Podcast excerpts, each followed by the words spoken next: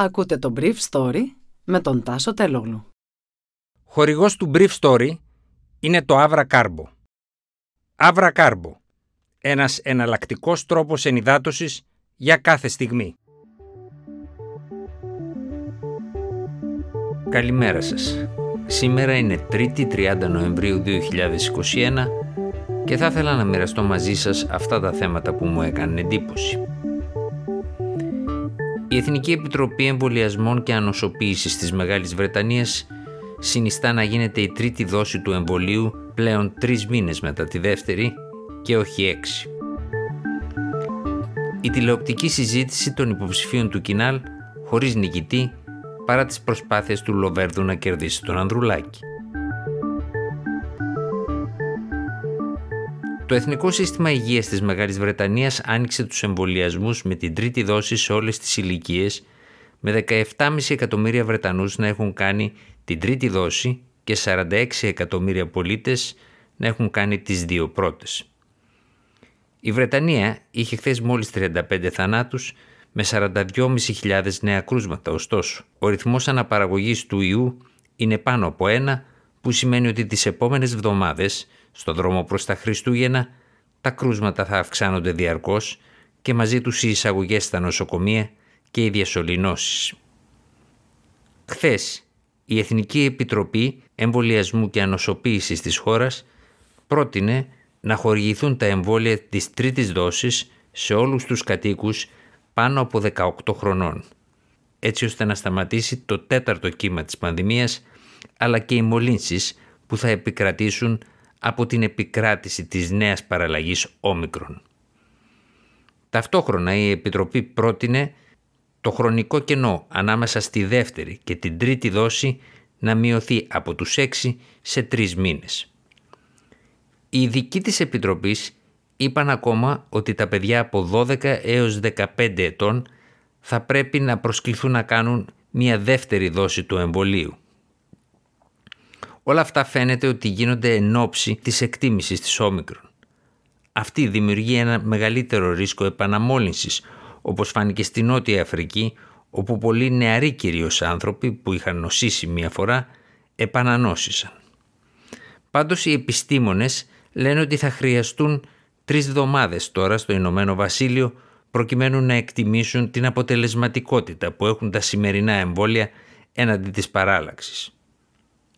Ταυτόχρονα η Βρετανική κυβέρνηση ανακοίνωσε ότι γενικεύει τη χρήση των μασκών και αυτή θα γίνει υποχρεωτική σε μαγαζιά αλλά και δημόσιες συγκοινωνίες σε μια προσπάθεια να ελεγχθεί η διάδοση της επιδημίας. Μέχρι τώρα στη Μεγάλη Βρετανία έχουν εντοπιστεί 11 περιπτώσεις της νέας παράλλαξης όμικρον. Ο Deputy Medical Officer, δηλαδή ο αναπληρωτής επικεφαλής των ιατρικών υπηρεσιών καθηγητής Jonathan Van Tam, είπε στο briefing της Downing Street ότι η όμικρον είναι το καινούριο παιδί στο μπλοκ και ότι πάντα υπολόγιζαν οι ειδικοί ότι θα υπάρξει μια νέα μετάλλαξη η οποία θα μας δώσει σημαντικούς λόγους ανησυχίες.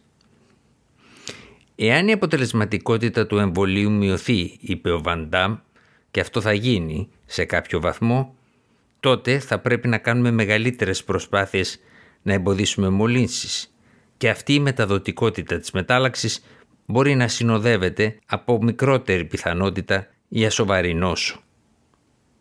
Αυτό που μπορούμε να κάνουμε πιο εύκολα τώρα, κατέληξε ο Βρετανός ειδικός, είναι η τρίτη δόση, ενώ ταυτόχρονα θα περιμένουμε την επιστήμη να δώσει ένα καθαρό σήμα για την μετάλλαξη όμικρον. Έλληνες και ξένοι επιστήμονες έχουν υπολογίσει ότι η όμικρον θα χρειαστεί 120 μέρες για να επικρατήσει στην Ευρώπη της Δέλτα, κάτι που οδηγεί στο συμπέρασμα ότι μετά από τρεις εβδομάδες η κυβέρνηση Τζόνσον πιθανά θα επιβάλλει νέα σκληρότερα μέτρα στο Ηνωμένο Βασίλειο.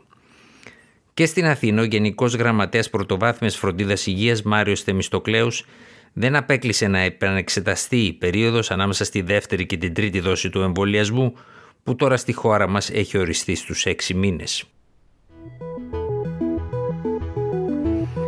Η συζήτηση των υποψηφίων προέδρων του Πασόκ που είχε πρωταγωνιστές τον Νίκο Ανδρουλάκη και τον Ανδρέα Λοβέρδο έδωσε πόντους στα outsider Γερουλάνου και Χριστίδη παρά το γεγονός ότι δεν περιλάμβανε νέες απαντήσεις σε παλιά ερωτήματα.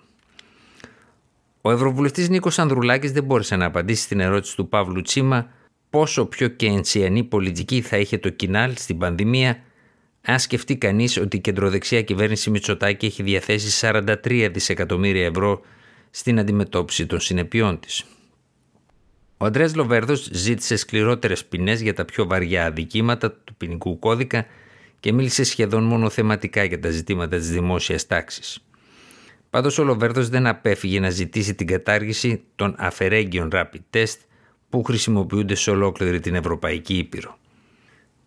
Ο βουλευτής και πρώην Υπουργός Υγείας παρατήρησε ότι η πλειοψηφία των συμπολιτών μας πεθαίνει σε κάποια νοσοκομεία της επαρχίας, κάτι που θα έπρεπε να έχει εντοπίσει η κυβέρνηση ενισχύοντας τις υποδομές τους.